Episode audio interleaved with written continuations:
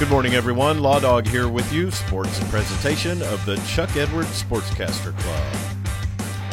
Swasu football opened the Josh Kirkland era on the road in Arkansas versus Henderson State last night. For more on that, here's Mike Smith. The 2022 season for your Swasu Bulldogs started off with a loss. At Arkadelphia, Arkansas, on the campus of Henderson State University on Thursday night, the Bulldogs fall by 17 to the Raddies, 30-13. It was a 6-point ball game at halftime in favor of Henderson State at 16-10. The Bulldogs got as close as 16-13 in the third quarter with about 5 minutes to play in the third period after a 35-yard field goal by Jaron Van Winkle.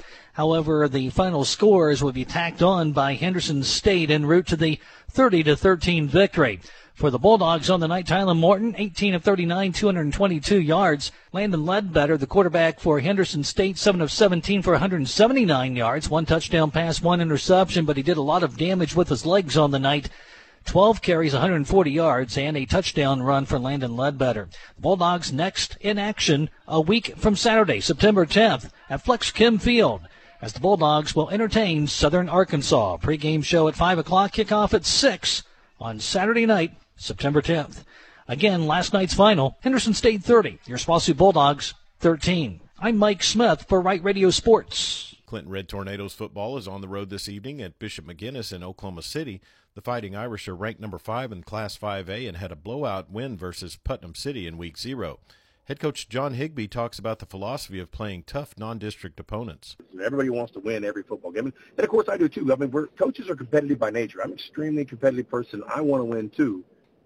We all have to keep our thought process of what's the important thing here. We're trying to get better. Again, we're very happy to be playing a quality opponent and hope at the end of it to be healthy, because obviously those are always things that concern you when you're playing non-district games. You can catch all the action of Reds football right here on 97.3 The Score, KCLIAM.com, and streaming on Red Tornado TV at Wright.media. Weatherford Eagles travel to Kingfisher today to take on the Yellow Jackets in non-district play. Head coach Reagan Roof talks about their preparation for the season opener. Just keep getting better at the little things. I mean, we're still, with an inexperienced ball club like this, it's just some minor little things, being disciplined on our reads and being disciplined doing our job, and just still back to the basics, really. You can hear all the action with Mike Smith on the call on 100.3 FM Coyote Classic and on Weatherford Eagles TV at Wright.media. Class 4A football action this week as well. Elk City travels to Bridge Creek after beating Altus at home last week 36-7.